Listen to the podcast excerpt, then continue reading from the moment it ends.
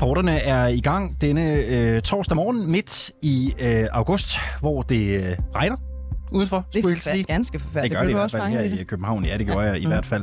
Tid til at tage en øh, sådan en lille overgangsfrakke på, ikke? Er det ikke det, man siger? Hvor er det dejligt med lidt flow-radio-vibes hos dig her. Vi klipper det ud i podcasten. Ja, skal vi ikke gøre Jo, det? jo, det gør vi. Øh, på en morgen her, hvor øh, vi jo blandt andet skal hilse på en af de øh, nye øh, kandidater, en af de nye folketingskandidater fra Danmarks Demokraterne. Inger Støjberg præsenterede jo i går øh, folketingskandidaterne til sit nye parti. Der var nogen, øh, der ikke var særlig overraskende. Øh, Peter Skårup, naturligvis, mm. Støjberg selv. Og så stort set næsten alle fra Gæs og Gaza, ikke? På nær Liselotte Blikst. Ja. Mette Hjermind Denker, der ikke genopstiller for DF, hun er heller ikke med. Nej. Men ellers så øh, var der en hel række tidligere DF'ere med. Øh, Christian Thulesen Dals, nej, Peter kone, tror jeg det var, er også på listen. Okay. Vi snakker med en af de mindre kendte senere til Cecilie den her morgen. Velkommen ind for hos uh, reporterne med Cecilie Lange og Alexander Vils Lorentzen. Regeringen vil give øh, børn muligheden for at skifte køn rent juridisk fra 0 år og op efter. Det står der i den øh, LGBT plus øh, aftale, som regeringen har fremlagt, hvor der også står, at barnet ikke kan skifte køn uden forældrenes samtykke. Juridisk kønsskifte, det betyder helt lavpraktisk, at man skifter CPR-nummer, for eksempel fra at være en kvinde til at være en mand. En af dem, som vil få gavn af det, det er 23-årig Malte Lund. Sidste år, der offentliggjorde han på sin Facebook, at han skulle tiltales han eller Malte, selvom han er født som en pige. jeg har jo ikke introduceret mig til nogen som andet end, end Malte i lang tid. Øhm, så hele min vennekreds har jo altid vidst, at jeg er transkønnet. Kan du prøve at fortælle lidt om, hvornår du egentlig for alvor bliver klar over, at du i virkeligheden er født i den forkerte krop i forhold til at øh, det, du føler dig som? Ja, altså, for det første så bruger jeg ikke altid termet forkert krop, fordi min krop er ikke forkert. Nej. Det er bare sådan en personlig præference, sådan, fordi jeg føler, sådan, når man allerede har gået og kæmpet lidt med sådan kropsimage, så synes jeg bare ikke, det er særlig rart at sige, sådan, når min krop er forkert på. Den gør jo, hvad den skal for mig. Men sådan, altså, det ramte mig i pubertetsalderen, vil jeg sige, jeg var sådan 12, rigtig 12 år, da jeg var sådan lidt, der er noget, der ikke helt passer. Det, det er lidt mærkeligt, det her. Øhm, jeg tager meget på YouTube, og så rigtig mange YouTube-videoer med transkønnede. Så jeg har haft en meget stor interesse for, hvad det vil sige at være transkønnet og sådan noget. Da jeg sådan ligesom fandt ud af, at, at der var et ord for det, så var det ligesom noget, der, der klikkede. Nu bruger jeg jo udtrykket forkert krop, og jeg har også lyst til at stille dig, øh, det er jo fint, du retter, øh, retter mig i virkeligheden, fordi jeg har også lyst til at spørge om, altså, nu kommer jeg til at stille dig en masse spørgsmål om kønsidentitet og alle de her ting, Mhm. og det er der jo ikke til daglig ret mange, der spørger mig om, for eksempel. Øh, hvordan føles det at skulle snakke om de her ting? For mig er det faktisk øh, ekstremt normalt. Altså sådan, jeg, jeg går, jeg er ret tit ude med nogle veninder og nogle venner og sådan noget. Og jeg introducerer mig jo ikke til nogen mennesker i byen, for eksempel, som andet end Malte.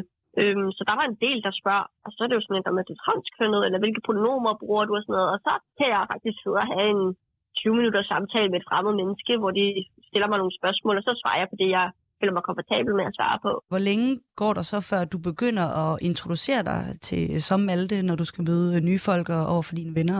Altså, jeg, jeg har jo heddet nogle forskellige navne igennem tiden, som ikke var mit dåbsnavn.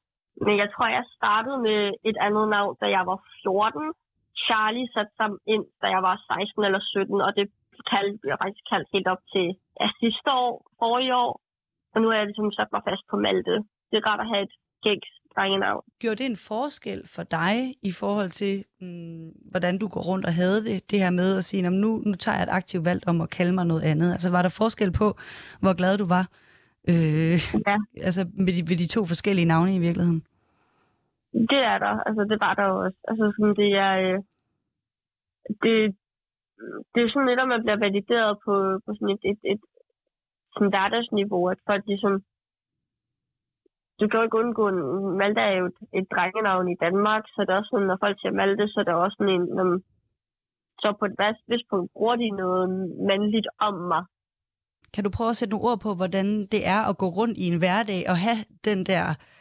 Jeg, jeg forestiller mig, at det er sådan lidt en indre uro måske i virkeligheden, hvis der er noget, der ikke øh, stemmer ens og, og helt overens, og skulle gå rundt og så, øh, så ja, fungere ligesom alle vi andre, øh, som, som ikke har den, den kan man sige, øh, ja, skældning i virkeligheden indeni.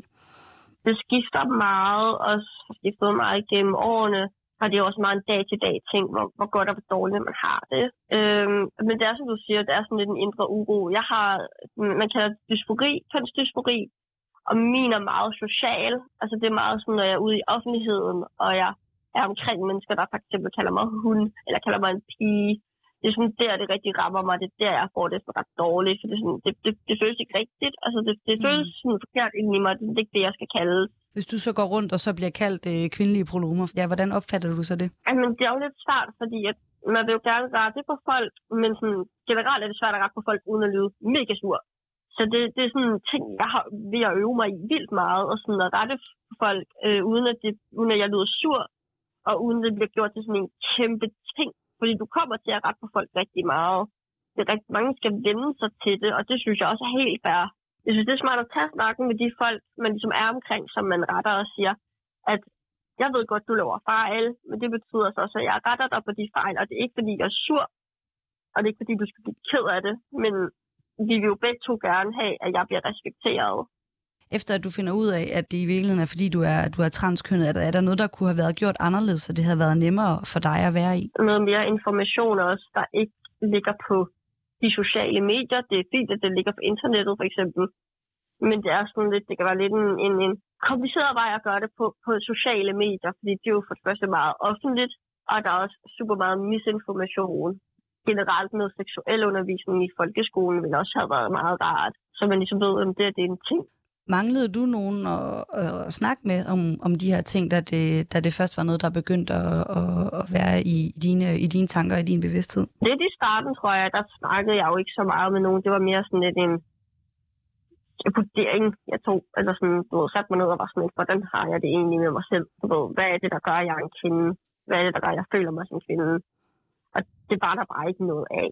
Men jeg blev ikke særlig vokal omkring det, indtil jeg var mellem 14 og 16. Og der, har jeg, der har jeg så fået venner, der også er transkønnet på det tidspunkt. Det er jo først sidste år, at du, øh, kan man sige, melder offentligt ud på Facebook, men har ligesom mm. haft en, en, en mandlig identitet i lang tid blandt din omgangskreds.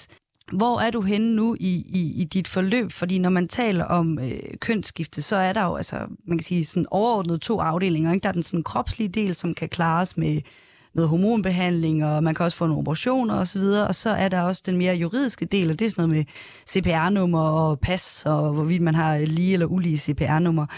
Hvor er du henne i, i, kan man sige, den rejse? Altså, jeg jo startet, jeg har været til en indledende samtale i psykologi, Center for kønsidentitet, men da jeg havde været indlagt i psykiatrien i februar, og jeg tror, jeg var inde og snakke med dem i maj, slut maj, øh, du må ikke være indlagt inden for de seneste seks måneder, så jeg blev, øh, min, min sag blev lukket. Hvordan føles hele den her venteproces? Lang. Utrolig lang. Um, det er jo altså, der kan jo gå, for du bliver henvist til du bliver altså, kaldt ind, kan der jo gå ni måneder, hvis ikke mere. Så det, det er lang tid, man venter. Du, hvis du nu snakker med en psykolog, så er det jo lang tid, du venter med at få snakket med en psykolog, som så, eller en læge, der vil henvise dig. Til du så bliver henvist, til du så kommer ind, til du så får en samtale, hvor de så vurderer, om du skal videre eller ej, eller om de lukker din sag, og om de bare sådan fuldt ud bare afviser dig for altid. Du kan tage beslutningen om at blive kaldt Malte blandt dine venner og dem, der møder dig, og når jeg snakker med dig, men du kan ikke rigtig gøre mere selv. Øh, det er frustrerende, man føler sig mega magtesløs øh, føler også, at man ikke bliver taget seriøst. Altså sådan, jeg er 23, ved godt, det er ungt, men jeg har vidst det her i over 10 år nu. Jeg ved godt, hvem jeg er. Og det er jo ikke en, ingen beslutning, der, der jeg tog i går og vågnede op i dag og tænkte, nu er der noget, der skal gøres ved det. Det er jo noget, jeg har tænkt på længe. Forstår du også godt omvendt, at man har nogle af de her systemer, eller synes du bare, man skulle sløjfe dem helt? Jeg forstår selvfølgelig godt, at der er et system. Altså man kan også sige, hormonbehandling er jo medicinsk behandling, operationer er jo også en ret stor ting at gå igennem. Øhm, så jeg kan godt forstå, at der er et system, men jeg synes, det er et svært system. Altså man skal virkelig trykke de rigtige bokse, for at få lov til at komme igennem. Der er ikke så stor forståelighed for, hvis man i forvejen har en mental sygdom, for eksempel, øhm, eller har nogle andre diagnoser, så kan man lige pludselig ikke være transkønnet, og det, det kan man jo godt. Altså alle i alle aldre, i alle køn, i alle, eller i alle, alle veje af livet, kan jo ligesom være transkønnet. Hvad fylder mm. mest som dig, altså, eller hos dig i virkeligheden? Er det den, den kropslige del, eller er det den juridiske del, at du kan få ændret dit navn i passet og, og få det, det ulige øh, CPR-nummer i stedet for det lige? Jeg tror, det er vigtigt på forskellige måder. Jeg synes helt klart sådan juridisk, at man skal anerkendes i, i samfundet og sådan i, i systemerne som det, man er. Også noget andet med, at man, jeg går altid rundt med min krop. Den har jeg jo altid på mig. Nu, nu er du ikke gået i gang med noget, men, men, men hvad er din, øh, din plan, kan man sige, for, for fremtiden? Min, min plan er at øh, juridisk at skifte køn, skifte mit navn lovligt, forændre mit pas, Ja, øh, og så er det at være på testosteron, og så vil jeg gerne have øh, top surgery, så få fjernet mine bryster. Ja. Det er sådan min, min slutplan. Det er sådan der, jeg vil hen af. I forbindelse med Pride-ugen, der har regeringen foreslået, at det skal være muligt at lave i hvert fald det juridiske kønsskifte allerede fra, altså man er, fra man er nul i virkeligheden, altså, så der ikke skal være en grænse på det. Og det er jo kun, ja. den, altså, det er jo kun CPR-delen. Øhm, men, mm. men, men tror du, det havde gjort en forskel for dig, hvis, hvis, hvis du kunne få lov at klare den del? Altså, personligt havde det ikke gjort så meget for mig som teenager. Det tror jeg slet ikke, at jeg var klar til at tage det valg. Men det har nok gjort noget for mig som voksen, så har det været et valg, jeg har taget, efter jeg var blevet 18. Så hvis du havde øhm, muligheden for at gå ned og få det fikset i morgen, så ville du gøre det? Ja, så vil jeg. Sådan lød det altså fra øh, Malte. Lund her. Spørgsmålet om juridisk kønsskifte det er også blevet diskuteret i sportens verden, særligt når vi taler konkurrencesport. For det kan være konkurrenceforvridende, når et menneske, der for eksempel er født som en mand, juridisk skifter køn til at være kvinde. Vi har talt med Pia Johansen, som er formand i Dansk Svømmeunion. Her leger man med ideen om at etablere en tredje række for transkønnet, som så ikke konkurrerer i de traditionelle mande- og kvindekategorier. Og vi spurgte hende, om de har formuleret en decideret politik for transkønnet i sport det ærlige svar, det er det jo. Det har vi ikke taget stilling til på nuværende tidspunkt. Vi er fortsat i proces med at formulere en dansk politik på det her område. Og det er jo sådan, at verdensformålet FINA på deres kongres i Budapest her i øh, maj måned besluttede at arbejde for at etablere en tredje række. Og det handler jo dybest set om, at vi vil rigtig gerne have, at alle lærer at svømme, uanset køn, tilhørsforhold i øvrigt, Øh, så vi vil meget gerne til gode se, at alle kan være en del af sporten. Når det kommer til kvindesporten på elite-niveau, så har vi jo også tænkt at følge FINAs regler på det her område. Så når vi snakker konkurrence, så vil vi afvente FINAs udspil, som vi forventer kommer her i december måned. Og hvorfor er der brug for en tredje række? Det handler om at beskytte kvindesporten. Det handler om, at FINA har lavet et stort stykke arbejde for at analysere sig frem til, hvad det være den bedste løsning, hvad vil være det, der mest tilgodeser alle. Øh, og i det spil er man kommet frem til, at den løsning, som man ser, vil være den bedste, både for mænd og kvinder, og mænd, der øh, skifter køn og omvendt, og hvad der er derimellem, at der vil det være mest formålstjenligt at etablere en tredje række. Så det er det arbejde, man er gået i gang med at analysere. Jeg forestiller mig, hvis denne her tredje række bliver aktuel, så har man en række, der hedder mænd, en, der hedder kvinder, og en, der hedder kønsskiftet. Det betyder jo også, at man måske i den række, der hedder kønsskiftet, eller den tredje række, stadig har nogle fysiske udfordringer. Fordi der vil er nogen, der skifter fra at være mand til at være kvinde, og nogen, der måske skifter fra at være kvinde til at være mand. Hvad tænker du om det? Og det er jo lige, jamen, det er jo lige præcis derfor, at, at øh, vi afventer FINAs udspil. Det er fordi, at FINA har en masse eksperter, både juridiske, medicinske og og andre øh, etiske eksperter til at analysere på det her område. Så vi afventer simpelthen og ser, hvad det er, øh, der bliver deres konklusioner og anbefalinger. Gør jeg nogen overvejelser om, at det måske kan virke ekskluderende med en tredje række? Altså jeg tænker på, om I kan se en problematik i, at man kommer de her kønsskifte folk i en kasse og holder dem ude for det køn, som de jo identificerer sig med og skifter køn til? Det her det er en rigtig, rigtig svær diskussion, og, og, og der er rigtig mange følelser involveret.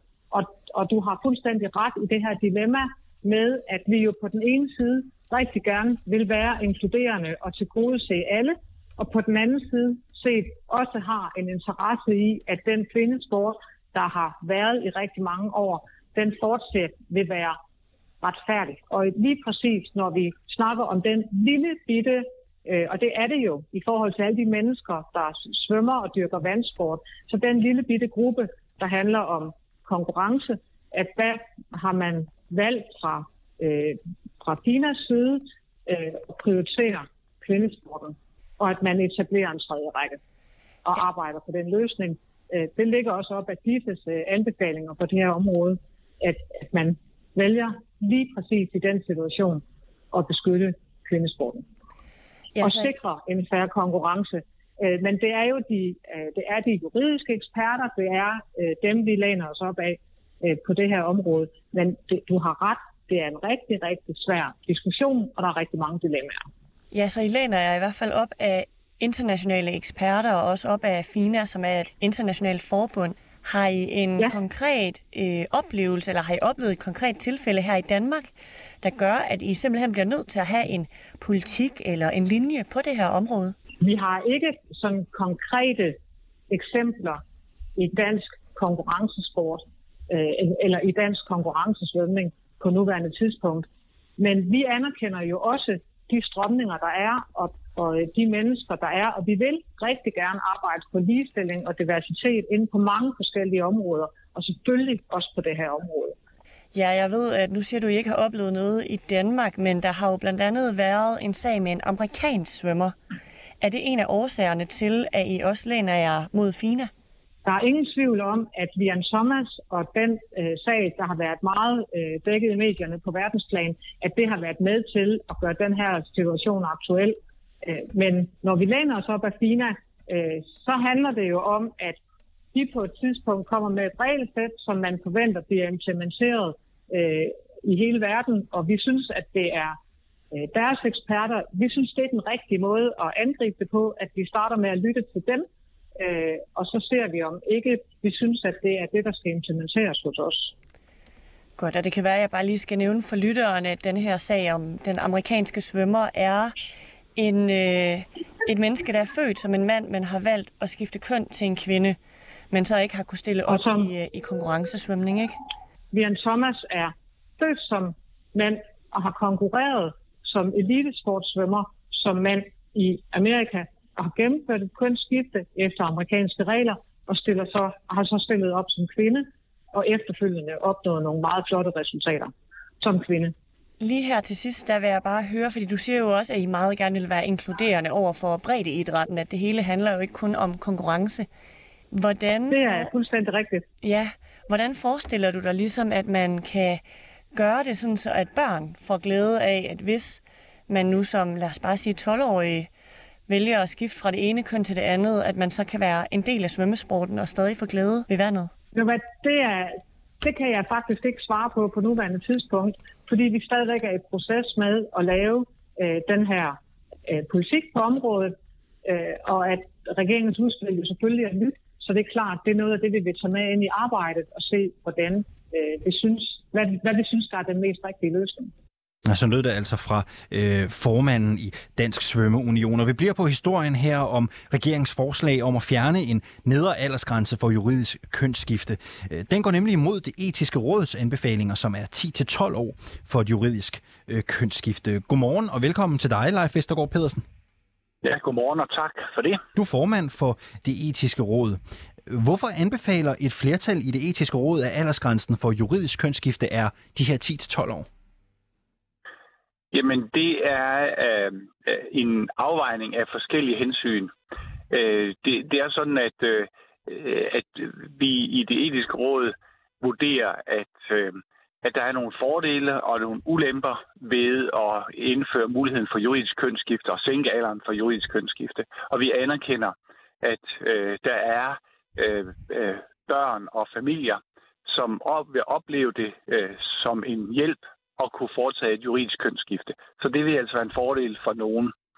Øh, på den anden side er det sådan, at vi alle sammen under vores opvækst øh, har øh, en uafklarethed om, hvem er jeg, og hvad, hvad skal jeg, og hvad er min øh, identitet? Er jeg dreng og pige, og hvad vil det sige at være dreng, og hvad vil det egentlig sige at være pige? Og, og flytter lidt med det ene, og flytter lidt med det andet. Så er vi alle sammen i en eller anden form for uafklarethed undervejs i vores opvækst. Og spørgsmålet er så, øh, hvornår er man så normalt og oftest i stand til at, øh, at, at træffe en afgørelse om, at jeg er øh, mere øh, pige, end jeg er den øh, juridiske dreng øh, og biologiske dreng, jeg er født som. Ja, der, der har vi øh, vurderet, at, at det er man nok. Øh, det, det kræver en vis øh, erfaring, det kræver en vis udvikling, det kræver en vis øh, øh, kapacitet, og, og, og det, det er man nok nået det, det har man nok, når man nærmer sig omkring 10-12 års alderen øh, for de fleste. Så derfor har vi sagt, at, at, øh, at vi synes, at det, det er øh, mest øh, hensigtsmæssigt, at aldersgrænsen er 10-12 år.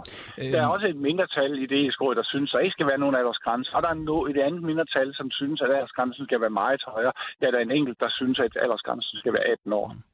Øhm, det er jo vigtigt at have en mente, når man taler om et juridisk kønsskifte, at der jo er tale om, om tal. Øh, der er tale om et CPR-nummer. Så hvad er den negative konsekvens, hvis vi lige prøver at zoome ind på det?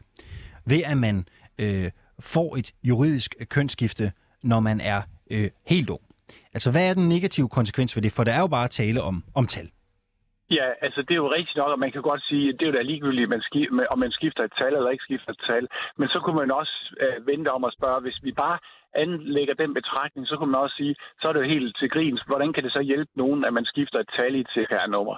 Og, og der tror jeg bare, at man skal vælge at konstatere, eller konstatere at det er øh, måske nok sådan opfattelse af nogen som en teknikalitet, men, men, der, men der er nogle andre spørgsmål og nogle andre afledte konsekvenser af at øh, og, og, og, om, om det her med det enkelte øh, cifre. Og, og det man kan sige, det er, at vi må erkende, anerkende, at, at der er øh, børn og familier, der siger, at det vil være en lettelse at få skiftet det øh, cifre i CPR-nummeret. Og det må vi anerkende. Omvendt vil vi også sige, at hvis der er sådan, at vi indfører den mulighed, så, så vil øh, en, en, en familie, som har en dreng, øh, som øh, leger med piger, øh, øh, går i pige, øh, elsker at gå i pigetøj og kun deltager i pigeleje, så, så, så vil man begynde at, at sige, at nu, er nu en dårlig mor, hvis der er sådan, jeg ikke overvejer, om min dreng skal have skiftet sit CPR-nummer, et cifre i CPR-nummeret, så, så han bliver registreret som en pige, når han nu øh, på en række måder øh, hvad hedder det, opfører sig øh, som en pige. Samtidig med, at vi godt ved, øh, at udviklingsmæssigt, så er det sådan set ret naturligt, at en dreng øh, har øh, en periode, hvor, hvor, hvor, man, mm. hvor man eksperimenterer med sin kønsrolle. Så vi, vi påfører altså en, en række andre familier en usikkerhed og en bekymring, øh, som, som, øh, som vi, vi overhovedet ikke har i dag, og som man vil sige, det behøver du ikke at bekymre dig om i dag. Øh, lad os lige prøve at blive lidt på jeres anbefaling 10-12 år. Hvorfor er I lige landet der? Hvorfor vurderer I, at det lige er øh, de to år, hvor grænsen altså, den går? Altså, hvad hedder det? Øh, det er jo, øh, altså, når vi laver en udtalelse i det hele skråd, så indeholder vi forskellige faglige øh, overvejelser og erfaringer og videnskabelige øh, resultater. Øh, og, og, og, og, hvad hedder det? Og, og det er jo nogle af dem, der siger noget om, hvornår har man en, en, en, en kognitiv udvikling, der gør, at man kan være med til at træffe en sådan beslutning. Og jeg vil sige, for mig selv har jeg også lagt en lille smule vægt på, at, at øh, det er omkring den alder, hvor man tillægger barnet øh, egen stillingtagen øh, stor betydning øh, når der er sådan øh, i i forbindelse med skilsmisse, hvis barnet skal vælge mellem, øh, om man vil være øh, hos mor eller far. Altså det er der, vi i andre sammenhænge begynder at tillægge barnet øh, barnets egen vurdering af en større øh, vægt og en større øh, hvad hedder det, øh, hvad hedder det, ja, værdi. Øhm, det er jo interessant, det du siger. Jeres anbefalinger i det her interview, siger du, øh, er baseret på eksperter og videnskab. Hvis I gør det, går regeringens forslag så imod det videnskaben og eksperterne siger? Nej, det kan man ikke sige. Altså, det er sådan, at, at der er forskellige videnskabelige øh, ting, og der er jo øh, seksologer, der siger, øh, der skal ikke være nogen aldersgrænser, og det har de, synes de, de har en faglig belæg for. Og der er jo øh, pædagoger og psykologer måske, som, som siger noget andet, øh, har forskellige, der er forskellige faglige erfaringer og forskellige faglige vurderinger. Øh, det vi så gør i det etiske råd, det er, at vi afvejer de forskellige videnskabelige resultater øh, og, og, og, og, og de forskellige hensyn, der kan være, og så kommer vi med vores etiske vurdering. Det er helt legitimt og helt naturligt, at politikerne laver politik oven på det, øh, og hvad hedder det, og på den baggrund øh, øh, siger, hvad, hvad, hvad man politisk øh, gerne vil. Og det behøver ikke at være i overensstemmelse med øh, de etiske vurderinger, øh, som vi har, som et flertal har, har, er kommet med i det etiske råd. Øh, og, og, og det er ikke øh, for mig at se videnskabeligt forkert at fastsætte en grænse øh, på 0, øh, eller Men en, hvad synes du, en, hvad synes en, du, en grænse på 18. Hvad synes du egentlig selv personligt? Sådan hånden på hjertet om regeringens øh, udspil. Hvad synes du? Jamen, jamen altså, jeg synes jo, øh, det som jeg har sagt i vores udtalelse for det etiske råd, jeg synes en aldersgrænse på 10-12 år er den mest rigtige. Øh, Alt taget i betragtning og afvejet af forskellige hensyn. Synes du, det er problematisk, aner- det forslag, regeringen kommer med så? Øh, øh, øh, altså, nej, jeg synes, at det, det, som vi har peget på, er det bedste. Altså, hvad hedder det? Altså, og, og, og hvad hedder det? Øh, det? Og når jeg synes det, så er det jo selvfølgelig fordi, at en aldersgrænse på 0 år, øh, efter, efter min mening, vil, øh, vil give nogle andre problemer. Vil give nogle problemer også. Øh, og, og de problemer er efter min vurdering. Og hvad, hvad, hvad er skrækscenariet så, hvis vi holder fast i det? De problemer, Jamen, du jeg siger. Har ikke, jeg, jeg, jeg, jeg synes, man skal passe på, at man ikke skruer den her sag op til, at det er helt forfærdeligt og helt kaotisk og sådan noget. Altså, der er nogle hensyn, øh, som peger den ene retning, og nogle hensyn, der peger den anden retning. Og vi har i det etiske råd vurderet, øh, ud fra en samlet vurdering, at det, at det, det der er øh, mest hensigtsmæssigt, det er en aldersgrænse på 10-12 år. Leif Vestergaard Pedersen, tak fordi du var med her til morgen. Selv tak. formand for det etiske råd. Altså, både Red Barnet og Børns Vilkår de støtter op om forslaget under forudsætning af, at barnet modtager det, de kalder aldersvarende rådgivning. Derfor støtter de ikke en de facto aldersgrænse på 0 år. Vi vil gerne spurgt dem, hvornår de så mener, at et barn er gammel nok til at modtage aldersvarende rådgivning, men hverken Red Barnet eller Børns Vilkår kunne stille op til interview her øh, til morgen. Ja, regeringens øh, forslag her er om at gøre det muligt for børn ned til 0 år at skifte juridisk øh, køn. Det kommer jo her midt i Pride-ugen, og det er som sædvanligt øh, et emne, som skiller vandene. Pernille Skipper, ligestillingsordfører for Enhedslisten, du er glad for det her forslag. Hvorfor det? Det handler om at sikre, at der er nogle børn, som i dag, og det er meget få af dem, der findes, meget, meget få, men dog nogle børn, som, som mistrives og får det ringere, fordi at, øh, at de ikke kan få lov til at skifte juridisk køn. Det er jo sådan meget praktisk, at, øh, at der er nogle børn, som meget tydeligt også virkelig føler og eksplicit udtrykker, at, at det køn, som, øh, som de fik ved fødslen, det er virkelig ikke det, de er. Og de begynder måske endda at leve som det andet køn, og det gør de i samarbejde med deres forældre og deres familie. Øh, Janni bliver til Jan, og, øh, og sådan er deres liv så. Og så i sådan nogle tilfælde som skolestart, eller når man skal til lægen, eller gennem paskontrollen i lufthavnen, som der også er en bedstemor, der har fortalt mig om, så bliver de konfronteret med, at samfundet ikke accepterer dem, som de er, fordi der bliver set skævt til det her med kønnet, og deres CPR-nummer ikke passer til det kønsudtryk, de jo har. Mm. Øhm, og, og det giver dem en, en ringere trivsel, og det, og, det, og det synes jeg ikke, vi kan være bekendt som, som samfund. Og etisk råd, øh, de mener jo, at spørgsmålet her om juridisk kønsskifte, det skal skubbes øh, til, når den pågældende er i puberteten. De, de anbefaler de her 10-12 år. Øhm, hvorfor synes du ikke, at den øh, aldersgrænse er, er god nok? Altså, ting til det. For, for det første, så har vi jo øh, fra forældre til transkønnede børn gennem årene hørt, at, at, at den her meget stærke følelse indenfra, den kan komme, og det kan komme til udtryk og være meget sikker, også, også meget tidligere end det. Og, og vi har hørt om nogle af de tilfælde, hvor de forældre og børn er rendt ind i altså sådan et modtryk for samfundet, selvom de egentlig har fundet en måde at leve på, som gør barnet glad og trives, og barnet trives med, så er det som om, at vi som samfund skubber det barn ind i en mistrivsel, fordi vi ikke vil skifte CPR-nummer.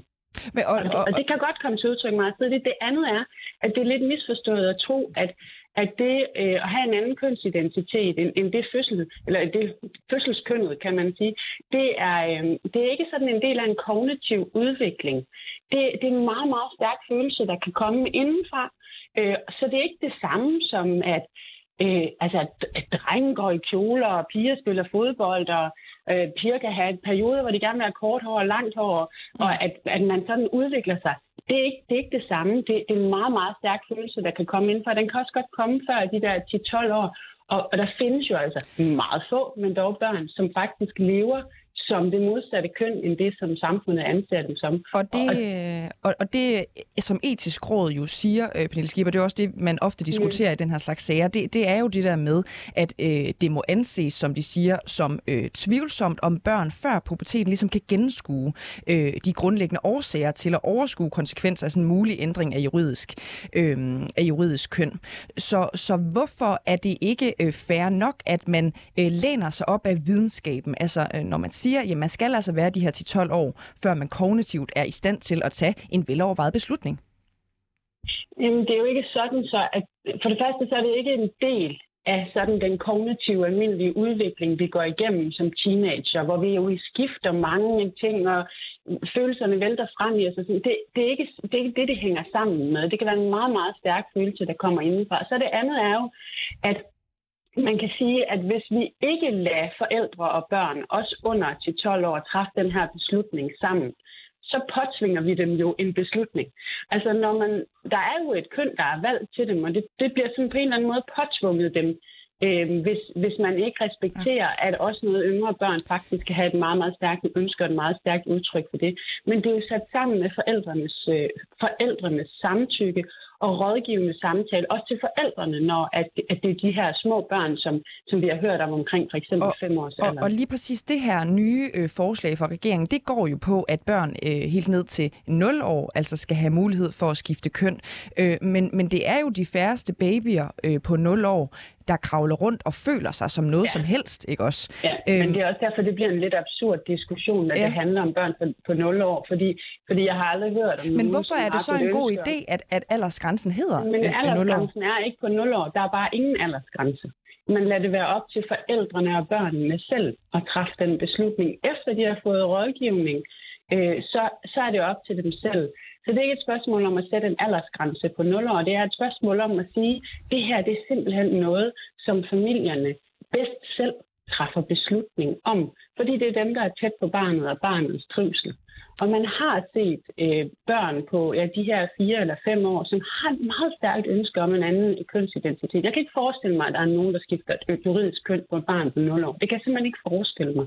Det er ikke et, det er ikke et spørgsmål om at sætte aldersgrænsen der. Det er et spørgsmål om at sige, ved I hvad, det er bedre, at familierne selv træffer den her beslutning. Så vi fjerner det... det her med, at, det, at samfundet skal bestemme, hvornår det kan ske. Og du og enhedslisten bakker jo op om det her forslag øh, politisk, mm. og, og nu synes jeg, vi er inde på noget af det, som, som det jo også handler om for mange. Det er jo det der med, jamen kan man garantere, at der ikke sker fejl, hvis forældre med et barn på 0 år simpelthen har mulighed for, uden at man jo, fordi det gør man jo ikke med babyer, øh, ved, hvad de vil, og hvad de øh, øh, identificerer sig som, jamen, så kan man garantere, at, at der sker fejl. At om, jeg, kan, jeg synes, det bliver en absurd diskussion at snakke om at skifte køn på babyer. Altså, det er der simpelthen ikke Men det, nogen, men det er bare fordi, at det er jo regeringen, som I bakker op om, som har valgt at sætte en, en aldersgrænse, som ikke nej, eksisterer. Vi har ikke valgt at sætte, nej, det er ikke det, forslaget er. Forslaget er ikke at sætte en aldersgrænse på 0 år. Forslaget er at sige, at vi har ikke en aldersgrænse, fordi vi kan ikke vide præcis, hvor den rigtige aldersgrænse er henne. Så vi lader det være op til forældre og familier selv. Altså hvis man sætter en aldersgrænse på for eksempel fire år, så for det første vil der være mange, der vil være meget farvet alligevel, fordi kan en fireårig bestemme noget som helst selv. Nej, det kan de ikke, men de kan faktisk godt udtrykke et meget, meget, meget stærkt ønske og nogle meget stærke følelser om at, at være et andet køn end det, som omverdenen ellers har gået og betragtet dem som. Og øhm, og det kan de frivillige og forældre selv godt finde ud af. Skulle vi så nægte en tre øh, år og 10 måneder barn det? Eller, altså, det, det kan være svært at sætte den aldersgrænse præcis. Og derfor siger vi, det er op til familierne selv. Så det her, det er ikke et spørgsmål om at, at, at have en eller anden mærkelig tænkt situation om, at en nulårig baby skulle skifte køn. Jeg vil rigtig gerne have, at vi holder øh, snuden i sporet. Og det er faktisk ret alvorligt for de børn, som er transkønnet, og som virkelig har den her meget stærke indre følelse. Øh, og det kan de godt have, også når de er omkring 4-5 år. Det er ikke særlig mange. Altså, det er det vidderligt ikke. Jeg, jeg tror, jeg har mødt og hørt om øh, to-tre stykker selv, max. Ikke? Mm. Så det er meget få børn. Men for dem at det, kan det være forbundet med meget voldsom mistrivsel. I forvejen ved vi jo for al forskning, at uanset om det er børn eller voksne, hvis man bliver tvunget til at leve som et køn, som man virkelig ikke føler sig som, og hele tiden møder inaccept fra samfundet i det køn, man så forsøger at leve som i fred og fordragelighed, så, så er det altså forbundet med mistrivsel, mm. psykiske vanskeligheder og endda også meget høj øh, selvmordsrisiko. Og det er jo altså, hvis vi ikke fjerner aldersgrænsen, hvis vi ikke giver de børn, som i dag lever som øh, en pige, selvom at deres pas siger en dreng, øh, lov til det helt igennem, så er vi jo også medansvarlige for, at de øh, vokser op med nogle arv på sjælen øh, og på psyken, som de ikke behøvede at have.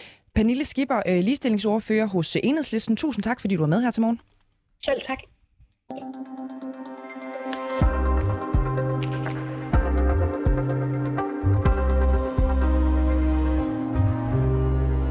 Er Pride-uge i, undskyld, det er Pride-uge i København, og det betyder også, at byen er fyldt med regnbueflag, som altså markerer Copenhagen Pride-flagene. De er øh, ikke kun her i København, de er sågar rykket ud i landet, hvor flere kommuner flager med Pride-flaget foran Rådhuset. Blandt andet i Stævns Kommune, hvor øh, du, øh, Martin Henriksen, er valgt ind i byrådet. Godmorgen.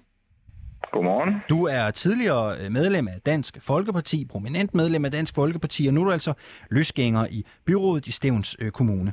Øh, du mødte ind til et regnbueflag mandag morgen, øh, og du kom ikke lige just i feststemning, fordi du mener, at flaget er, flaget er politisk. Øh, Martin Henriksen, hvad er den negative konsekvens ved, at man flager med et prideflag på Rådhuset i Stævns?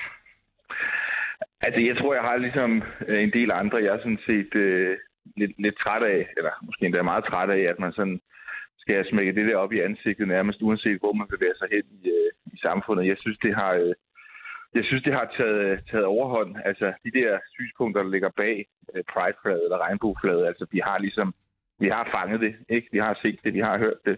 Øh, måske vi skulle til at komme, øh, komme videre. Øh, og så synes jeg også, at øh, Ja, det er jo nogle af de der øh, værdier og idéer, der ligger bag Pride-bevægelsen. Altså nu har regeringen jo, øh, som jeg kan forstå, I også er beskæftiget jer med øh, her til morgen, haft det her lovforslag om, at øh, øh børn ned til, til 0 år, hvilket jo på alle måder er et gennemført skørt øh, forslag, øh, skal have lov til at, at skifte køn. Ikke? Øh, det, det, det, det er måske at sige, det er jo, det er jo småsygt Men... at foreslå sådan noget. Ikke? Og der, der er nogle ting der, som bare har taget overhånd. Og der synes jeg godt, man kan markere, det synes jeg så Stævns Kommune skulle have gjort, men også andre skal gøre, at sige, altså prøv at høre, selvfølgelig må man have lov til at være homoseksuel i Danmark. Det er slet ikke det, vi diskuterer. Det, det tror jeg, der sådan set er meget, meget bred enighed om. Det er bare et spørgsmål om, vi hele tiden skal rende rundt og diskutere de her ting, og der synes jeg, der synes jeg bare, det er taget Henriksen, du må undskylde, hvis jeg afbryder dig, men det er fordi, vi har mange spørgsmål, øh, og det har man jo altid et godt selskab. Jeg vil godt lige tænke mig at, at, at dvæle ved det spørgsmål, jeg stillede dig til en start, fordi hvad, hvad er egentlig problemet med, at man flager for eksempel på Rådhuset i Stævns? Altså, du, man kan vel bare kigge den anden vej. Altså, hvad er, sådan, hvad er problemet? Hvad er det, det, det, det, hvad er det problematiske ved, at det flag hænger der? Udover det, som jeg lige har nævnt, øh, som er en vigtig del af det, altså at det repræsenterer nogle værdier og idéer, som jeg synes, man skal tage afstand fra, i stedet for at fremme. For eksempel det her med, der handler om, at børn skal tage stilling til deres eget køn. Altså børn kan jo ikke engang tage stilling til, når de skal gå i seng om aftenen, så tro, at de kan tage stilling til, om de har det rigtige køn. Det, det er en absurditet efter min opfattelse. Og Hvad er det med fladet at gøre? Ja, det er jo nogle værdier, der ligger i det. Øh, det er jo også derfor, at regeringen lancerer deres lovforslag om, at kønsskifte til børn, det kommer lige, hvad hedder det, i, øh, i Pride-ugen. Det er også derfor, at sidste år, der var Pride, der var der en forening, der, der sådan, øh, synes, at transkønnethed til børn er godt. De gik forrest i det der optog, ikke? Så, så det hænger sammen. Det er den ene del af Den anden del af det er også, at jeg synes, at man skal have det udgangspunkt, at det officielle myndigheders flagstænger, der flager man med, med Dannebro. Øh, man flager ikke med forskellige foreningsflag. Nu er det så regnbueflaget, prideflaget, det er lidt trendy disse disse tider, næste år eller næste år igen, der kan det være, der kommer et eller andet flag for klimabevægelsen, så er det det, der er trendigt, og om 10 år kan det være, der kommer et tredje flag, og så er det det, der er trendigt. Der synes jeg også nogle gange, politikere engang med skal sige, okay, det kan godt være, der er noget, der er oppe i tiden, det kan godt være, der er noget, der sådan lige er meget moderne lige nu, men derfor kan vi godt øh, stå fast på, øh, på nogle forskellige øh, på nogle forskellige ting. For eksempel, at ja, i vores officielle flagstænger, der flager vi, flager vi med Dannebro, og så så udlandske gæster, så kan vi jo flage med deres nationalflag øh, på dagen. Og det, det er sådan det er nogle okay. af de ting, der ligger til grund for, at jeg mener, som jeg gør. Så, så det, du siger her, det er, at, at, at du er bange for, at de her værdier, de vinder indpas, værdier, som du synes er småskøre, øh, ved at man ankipper med det her flag. Lad os prøve at gå lidt videre. Du siger i et interview med TV2 Øst, at du ikke synes, at der er grund til at kæmpe for de homoseksuelles rettigheder. Jeg spiller lige et klip for dig, som stammer for døgnrapporten her på 24 der har talt med Ivy Rosenauer, som er øh, person fra LGBTQ plus øh, miljøet. Prøv lige at lytte her øh, i, i cirka 20 sekunder hvor jeg sådan helt pludselig kan mærke sådan spyt af en stor slag, hvad siger man, sjaskespyd i mit hår bagfra, og så er det så det samme drenge, der sådan vælger at spytte på mig, og så løber væk. Nej, altså så de er blevet der? Det har blevet på pladsen og ventet, til vi skulle gå. Ja. Okay. Mm. På den her aften, hvor mange gange er du øh, blevet spyttet efter? Uh, sådan 10 gange. Okay, 10 gange? Ja. Her hører vi altså fra en person, som har oplevet at blive spyttet på 10 gange i løbet af en aften, altså en LGBTQ plus øh, person. Når du hører det her, mener du så øh, stadig ikke, at det er værd at kæmpe for homoseksuelles rettigheder? Jamen, homoseksuelle har jo øh, vel, de, de har vel stort set på vel nærmest samtlige områder de samme rettigheder, som, øh, som alle, alle andre har i, øh, i Danmark. Så kan der jo være situationer, hvor der er nogen ude i, i hvad hedder det, på gaden eller øh, andre steder opfører sig dårligt, hvor der er enkeltpersoner eller grupper, der opfører sig dårligt. Og det er jo forkert at, at spytte efter andre mennesker. Øh, men altså, jeg er da også blevet spyttet efter. Jeg kræver ikke, at jeg får et flag af den grund. Vel? Øhm, altså, så, så der, der, der er sådan en tendens til, at, øh, altså, at man også hele tiden sætter sig selv i offerrollen. Øh, og det synes jeg også er, er problematisk. Og jeg tror faktisk, at... Men lad os lige prøve at blive ved det her eksempel her, ikke? Fordi øh, i forbindelse med Sønderborg Pride'en, sådan en er der også der, der blev to mænd sigtet for hate crimes efter at have truet med at køre en markracer ind i, i Pride'en. Øh, det er et eksempel. Vi hørte om et andet eksempel med Ivy Rosenauer her. Det er bare for at være helt skarpe på, om du mener, at det er, at der kan være et behov for at kæmpe for eller gøre opmærksom på diskrimination mod folk i LGBTQ plus miljøet, når du hører de her eksempler. Mener du det? Jamen, Øh, altså, om, jamen, der er altid, altså, hvis det er, der er nogen, der opfører sig dårligt, så skal man skride ind over for det. Men det, de gælder jo i forhold til alle. Så hvis der er en, en, en heteroseksuel, som bliver udsat for noget, som ikke er i orden, som er ulovligt, en, en, en, en, alle mulige andre bliver udsat for trusler eller chikane, eller hvad det kan være, så har vi jo noget lovgivning, der går ind og regulerer det, og vi har noget politi. Men når, når, du hører, når du hører de her eksempler, altså anerkender du så, at der er et behov for at øh, gøre opmærksom på problemer, mod det her mindretal. Altså, anerkender du, at der er et problem, eller anerkender du det ikke? Mm, altså, ja, altså, hvis der er en person, der bliver spyttet efter, eller bliver udsat for noget, vold eller chikane, eller hvad det kan være, så er det jo et lad os lige blive og det problem skal du selvfølgelig gøre noget ved. Lad os lige blive ved kernen. Vi taler om den her specifikke gruppe, den her specifikke minoritet. Anerkender du, at der er et problem øh, med, at de her mennesker bliver udsat for øh, øh, krænkelser og hate crimes? Altså er det et problem set fra dine politiske briller?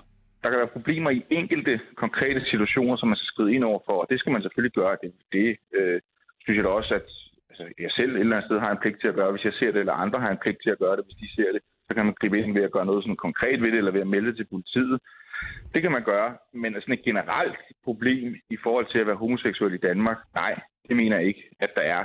Jeg mener faktisk, at homoseksuelle i Danmark øh, generelt har øh, det ganske fornuftigt, og de homoseksuelle, som jeg kender og som jeg har kendt, det er heller ikke mit indtryk, at de går rundt som noget specielt undertrykte. Snart tværtimod. Øh, man kan sige, at det, at man har priden, det at det fylder så meget, som det rent faktisk gør, og jeg synes, det fylder for meget, det er jo også et tegn på, at øh, de ikke ligefrem øh, føler sig undertrykte, men faktisk føler, at de sådan kan ytre sig meget frit. Så helt generelt og overordnet, så synes jeg faktisk, mm. at Pride-bevægelsen og Pride-ugen og det, vi ser, og det, at de også øh, kører frem med nogle synspunkter, som jeg slet ikke kan tilslutte mig, og som fylder rigtig meget, øh, det synes jeg faktisk er et, et meget klart indikation på, at helt generelt må man sige, at homoseksuelle i Danmark øh, har det øh, godt, og på ingen måde er øh, undertrykte. Her til sidst, Øhm, nu, nu bor du jo ikke i København, du har din dagligdag øh, på Stævns. Øh, men hvis du sådan kommer slendrende hen ad gaden, ikke? Øh, prøv at forestille dig det, og så er der sådan et, et Pride-optog, ikke? Øh, med regnbueflag og øh, ja. mænd i dametøj, og hvad der nu ellers kunne være til sådan en Pride der. Ja. Øhm, synes du, det er frastødende? Jeg synes, det er mærkeligt. Men altså, og jeg forstår ikke det der behov for, at man på den måde hele tiden og konstant skal gøre så meget opmærksom på sig Men bliver, selv. bliver du frastødt? Altså, synes du, det er øh, øh, sært? Ja, også det, jeg synes, det er sært. Jeg synes ikke, jeg bliver, jeg sige, jeg bliver frastødt. Øh, det synes jeg ikke gør. Men jeg synes, det er mærkeligt. Altså, når mænd render rundt i kjole og sådan noget, det er ikke normal opførsel i min verden. Og det der med, at man Så det er unormalt? Som om, Ja, det, det er det. Og det der med, at man fremstiller som om, at det er normalt, det er det samme som, når man taler om, at det er normalt at, at diskutere med, med, med små børn, at, at, at om de har det rigtige køn. Det er ikke normalt. Det er ikke normalt. Nej. Øh, jeg siger altså, at det der med, at hvis en mand har lyst til at gå i kjole, så kan han gå i kjole. Mm. Men bare lad være med at sige, at det er normalt. At det er noget, som sådan, man har en forventning om, at det er noget, der sådan er skabt. At det, at de fleste mænd ikke går i kjole, det er fordi, de sådan nemlig er blevet indoktrineret af sådan et uh, patriarkalt samfund til, ja. at uh, de skal have bukser på, ikke kjole på. Altså den der diskussion, stop det og drop det, og så uh, har du flere op med også. Så har du nogensinde selv prøvet et stykke dametøj? Altså nysgerrighed? En nederdel, et par trusser, et eller andet? Det tror, jeg, det tror jeg ikke, jeg har. Jeg har ikke lige nogen erindring om det. Nej, det har jeg ikke. Martin Henriksen, øh, prøv at høre, vi har ikke mere tid, øh, men tak fordi vi måtte ringe til dig. Det var slet. Byrådsmedlem i Stævns Kommune, øh, tidligere for Dansk Folkeparti, nu er han altså øh, løsgænger. 2020 der fik Slagelse Kommune et tilbud, der var for godt til at sige nej til. For 4 millioner kroner der købte et enigt byråd anført af borgmester John Dyrby Poulsen øh, den gamle færge ved navn MF broen. Og den her færge, den sejlede altså mellem Nyborg og Korsør, det gjorde den tilbage i 50'erne. Og så er der måske nogen, inklusiv mig selv, som kan huske den her færge som den fuldstændig legendariske flydende øh, klub, et diskotek simpelthen, som var et kæmpe et sted i Aarhus tilbage i øh, nutterne.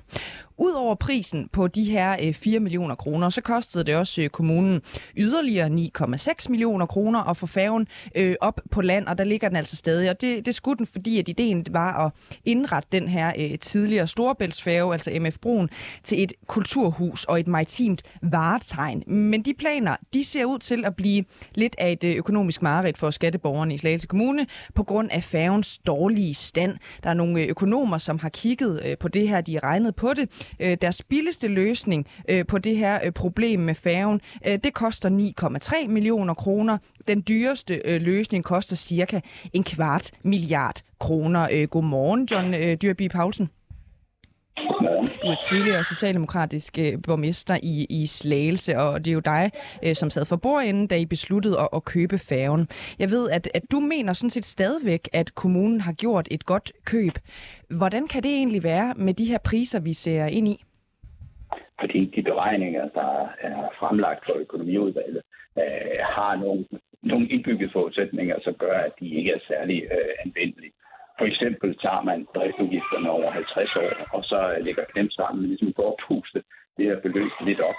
Øh, det er en side af sagen. Den næste side af sagen, det er, at det har aldrig været intentionen, for eksempel, at færgen skulle bringes tilbage til sin oprindelige stand. Øh, og det ved vi jo godt, at det er sindssygt dyrt. Så ideen er, at det skal være sådan et maritimt varetegn, der ligger i den gamle Halskov Færgehavn, øh, og som er en del af det unikke miljø, øh, der er i den gamle færgehavn, men som ikke skal bringes tilbage til den oprindelige stand, men skal bruges i det miljø. Ja, så du, så du anfægter altså lidt de her forskellige scenarier, som, øh, som man har regnet sig frem til. Den løsning, du henviser til, øh, til her, hvor man skulle bringe øh, færgen tilbage til den stand, øh, den var i, det, det er den løsning, som koster op mod en, en kvart øh, øh, milliard ja. kroner. Men du siger, det er sådan set ikke det, du har tænkt, øh, da man har købt den her øh, færge. Prøv, prøv at forklare så, hvad din løsning øh, er, og hvad det kommer til at koste. Øh, min løsning det er, at færgen den ligger på den er, øh, og er de varetegn, den er, og man kan bruge den i det stand, den er. Og det vil sige, at vi kan få frivillige, vi kan få vores erhvervsskole, vi har en del liggende her omkring. Vi kan få dem til at være med til at vedligeholde færgen som en del af et skoleforløb øh, og en del af et uddannelsesprojekt. Og må ikke vi også kan få nogle sponsorer til at dække nogle af de mm. udgifter, f.eks. til maling, der er inde i dem. Så, så det, og det, hvad koster det, og, og hvor skal de penge øh, komme fra? Ja, så vi har estimeret, at det koster ca. 200.000 om året øh, med vedligehold, maling øh, og lignende. Og det tror jeg godt, vi kan få dækket ind af delvis af sponsorater og frivillige kræfter. Øh, det er det, man for eksempel i de beregninger har sagt. Det koster 200.000 om året. Det er over 50 års sigt. Ja, så er det 10 millioner, og det er så det. Og det er ikke en måde, vi normalt bruger at regne på i det kommunale system, og det er derfor, de der beregninger er sådan. Så nu skal jeg bare lige, øh, så nu skal jeg bare lige være med. Ja. Så det er sådan, at de har brugt cirka de her lige knap 15 millioner kroner på en færge, som ikke Nej. rigtig skal øh, bruges til andet end at være der, og så vil man få nogle øh, unge, øh, gerne frivillige, til at sætte den i stand. Er det, er det sådan, Nej, jeg skal forstå det? Det behøver ikke være unge frivillige. Der er også mange frivillige, der ligesom har haft deres gang, øh, da, da, da Storbæltsfartet var en, en overgang, eller en overfart med færge. Øh, så der er mange frivillige, der gerne vil yde et bidrag i den her sammenhæng. Øh, og det er ikke sådan, at, at, at vi har givet bare 15 millioner flat. Der har faktisk også været sponsorer, som har været ind over og sagt, at det her kunne vi godt se os i, for eksempel med en udstilling omkring broen faktisk. Altså den rigtige bro. Ja. Så der er også nogle muligheder for at bruge det her på en anden måde. Og så er der altså en mulighed for at bruge vogndækket til nogle aktiviteter, som passer ind i det øh, miljø, der er der, og det vandsportcenter, der er der. Ja, men man må jo ikke rigtig på den måde gå ind i færgen og bruge den. Det kan man simpelthen ikke i den stand, den er i øh, lige nu, vel? Øh, jo, det kan, man, det kan man faktisk også. Og en af de ting, som vi kigger på, det er, hvis der er asbest overalt, fordi vi købte den med den Ja, der er asbest overalt, ikke også? Ud. Er det ikke det? Jo, men vi ja. købte den med den forudsætning, at asbesten var taget ud. Ja. Øhm... Og det øhm. betyder jo, at hvis, hvis det ikke har været tilfældet, så skal vi tilbage og kigge på aftalegrunden. Så er der, er der noget, vi skal have korrigeret i den her sammenhæng? Fordi de har selvfølgelig ikke købt en færge, og så bare haft den risiko, der var asbest og andre forurenede materialer overalt. Men det er jo noget, så, så hvis vi bare lige kigger, John øh, Dyrby Poulsen, på, hvad, hvad, hvad status er, ikke, så har I jo brugt de her knap, øh, som jeg ser det, 15 millioner ja. kroner på den her færge, som er fyldt med asbest. Øhm, det firma, som I fik til at lave en vurdering af færgen, inden I købte, de fortæller, at de aldrig har set færgen. Øhm, så jeg tænker bare på, hvorfor I ikke fik tjekket op på, om skibet kunne bruges, øh, inden I købte den, og brugte 15 øh, øh, millioner kroner på den, ikke? Øh, det gjorde vi også, altså forstået på den måde, at vi selv var dernede, vi selv havde folk dernede, vi havde folk til at gå rundt på færre, kigge færre, vi havde en snak med dem, der havde den før, øh, og som var i gang med selv. Vi havde en tjek af, jeg tror, man tog 71 tons ud af færgen, før den blev bukseret til på så. Mm. Så det er jo ikke sådan, at vi bare har købt den ud i blinde. Og det kan godt være, at der er nogle ting, som vi ikke fik tjekket godt nok dengang. Så må vi jo gå tilbage til aftalegrunden og se, at der er en eller anden, er der basis for at gøre noget, også i forhold til de rådgiver, vi havde dengang. Jeg ved ikke, om der er, men det er jo noget, vi må tjekke i den her sammenhæng. Men det... holde fast i, at ja. det er stadig et nyt projekt. Det er stadig bare tegn for den her færgehavn. Og det er noget, vi skal holde fast i. Og vi skal nok få det brugt den her vejen. Vi skal også nok på det asbest, der måtte være der. Jeg tror, at der er noget, men hvis der er noget, så skal vi nok få. Nu siger vi lige... Ja, det kan godt være, at det kommer til at koste lidt mere, men sådan må det være indimellem. Og ja, ja det er ærgerligt, at vi ikke fik gået helt til grund, hvis der stadig er svært tilbage. Men, men, men det kan jo ikke bruges så meget lige nu. Vel?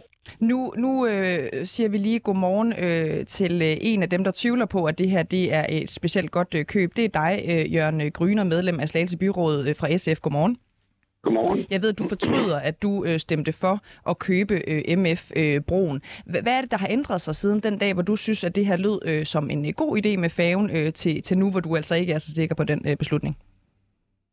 Da jeg i sin tid sagde ja til, at øh, borgmesteren kunne arbejde videre med projektet, der hed beløbet 5 millioner.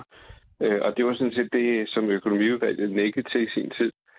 Øh, og, og det ærger mig frygteligt, at vi ikke holdt fast i i den bekymring, som Anders Kofod havde i Teknik- og Miljøudvalget, som det var ham, som i sin tid sagde, at han ville se en samlet sag, at det skulle vi have holdt fast i. Og det, jeg mener faktisk godt, at vi kan, at vi kan tillade os at, at bebrejde forvaltningen, kommunaldirektøren, at han ikke i, holdt fast i, at det her skulle undersøges til bund, inden man gik i gang med at købe.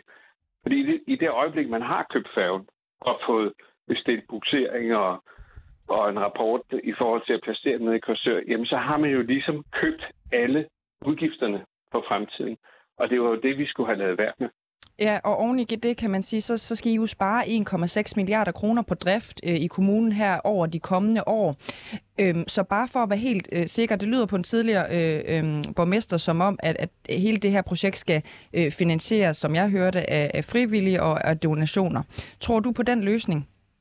Nej, det tror jeg overhovedet ikke på. Altså alene det, at man ikke må gå ind på færgen, det er jo en, en beskrivelse, der er i dag, at der er så meget asbest og miljøfarlige stoffer, at man kan ikke, man kan ikke lave den om til skråt bare sådan lige. Der, der er en hel masse ting, der skal laves ved den, inden man må bruge øh, bildækket. Så, så det tror jeg ikke på. Øh, vi har ikke de penge lige nu, og vi kommer heller ikke til at have de penge de kommende mange år, øh, som, som er nødvendige for, at vi kan bruge det her, den færge til noget.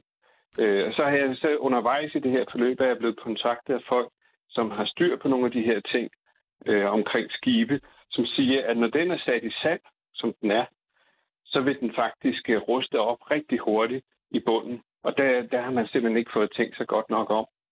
Øh, John Dyrby Poulsen, lige en, en, en sidste kommentar til dig her. Når vi altså hører, at øh, der er brugt de her mange millioner øh, kroner på en færge, man ikke kan øh, benytte, og som ruster, og, og nærmest uanset hvad man gør, så kommer det til at koste skattebetalerne. Øh, jeg er op mod en kvart øh, milliard kroner. Det billigste lyder lige nu på, på en million kroner. Jamen prøv bare lige, jeg synes prøv bare lige at... at det koster ikke en kvart milliard, eller jo en kvart milliard. Nej, hvis du vil have den tilbage til den stand, den var i for, før, det er det, jeg mener, så koster det en kvart milliard, ikke? Men ved du hvad, det har aldrig nogensinde været tilfældet. Det kommer heller ikke til at være tilfældet. Nu må der altså lige stoppe. Det at beregning, der er lavet nu, det er, at det koster 10 millioner, hvis man kan, skal have færgen ud, der hvor den ligger, og skrotte. Det synes jeg er en dårlig udgift. Jeg tror stadig, det var meget meget tegn, og vi skal en eller anden måde, at vi kan bruge det indvendigt på. Jeg tror ikke på, at der er så meget aspekt i Vi har haft folk til at kigge på det. Og det må vi jo gøre igen, hvis det er det, der kommer ikke til at koste en kvart milliard. Det kan godt være, at vi kommer til at få det mere det, vi egentlig havde forudset.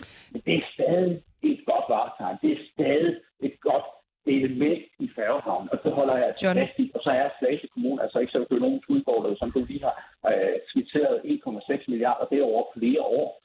Og det er, når vi har taget alle besparelser ud, ja. så må ikke vi nok finde en løsning på det her. Jeg er ked af det, John Dyrby Poulsen, men tiden øh, løber øh, fra os. Tusind tak, fordi du havde med, øh, vil være med her til morgen.